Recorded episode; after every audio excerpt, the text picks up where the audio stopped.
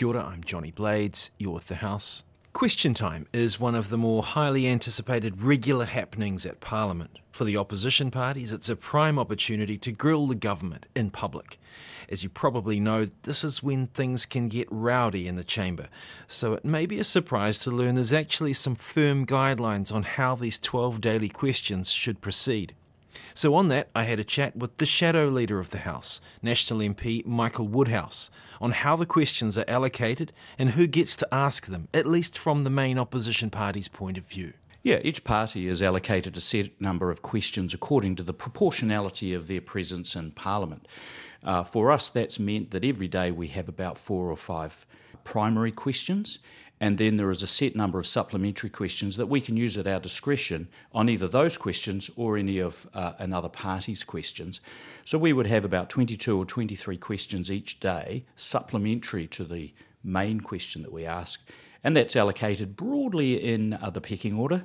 So the leader would um, possibly have seven or eight supplementary questions to follow his question to the Prime Minister, which is a set piece every day nearly every day the finance spokesperson will ask the Minister of Finance. And so that leaves relatively small number of questions, only two or three each day, for other spokespeople to examine the issues that go on in their areas. Supplementaries, though, is that a bit fluid? Because, for instance, you know, Christopher Luxon may not use as many as he could, so therefore, do they just go to other members? Well, well, the uh, the reality is it's more likely to be the other way around, and uh, so he is the leader. He is free to ask as many questions as he likes. He's guided by a, a number in his head, and generally sticks to that.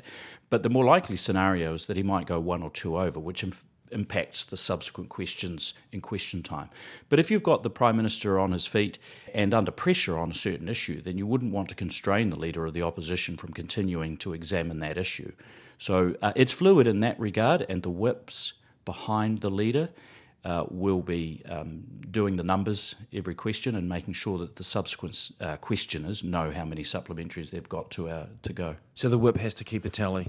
Whip is very diligent in doing the maths every question time, and you'll see a little bit of activity behind. Uh, his chair, where he uh, or, or, the junior whip um, may need to go and have a chat with a future questioner and say that their allocation has gone either up or down.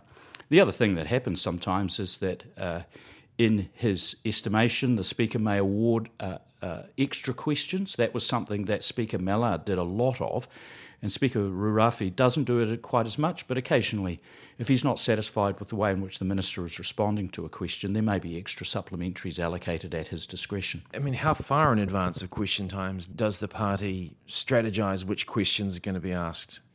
Well, there's a weekly and a daily process. So uh, we call for uh, issues that uh, could be prosecuted through question time, and they are collated and examined by myself and other senior colleagues. And then every morning, uh, caucus, to the extent that they're available, uh, and their staff will meet and we'll discuss how the day is going to go, what other items of business there are, what bills we'll be debating, and the allocation and selection of, of questions for that day generally it's, it's pretty tactical uh, rather than strategic. So uh, we look at the themes. Obviously, we've had a budget uh, read very recently.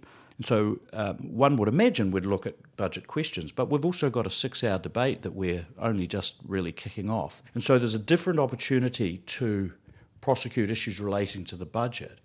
And so we'll probably tend this week to stay away from those budget issues uh, there may be uh, a few questions from the leader, and then go into other areas where we think the government is under pressure. And do you have situations where you might have a spokesman on a topic, but it, the topic may not be so pressing, but they they want to get a question in. Is there a bit of vying within oh, absolutely. You know, people always believe that their particular issue is one that is worthy of uh, of airing in question time, and it's simply you know you need some kind of uh, mathematical alchemy to try and fit them all in. It's just not possible.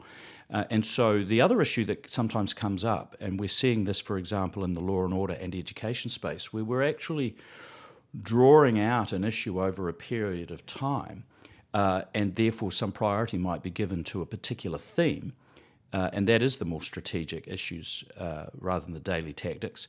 For those who are regular watchers of Question Time, often they may forget what the question was or the issue was, even, but it leaves them with an impression of confidence or otherwise in the ability of the minister to be over the top of his or her portfolio. And that's really the, the role of the opposition is, is to put the pressure onto the government to explain what they're doing and not doing.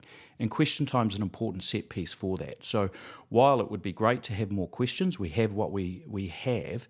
And from time to time, those themes do get played out over sometimes weeks. Michael Woodhouse, the shadow leader of the House. Now, we haven't covered the rules on what types of questions and answers are allowed during question time. That's for another episode soon. You've been listening to The House, a program produced with funding from Parliament's Office of the Clerk. Mā.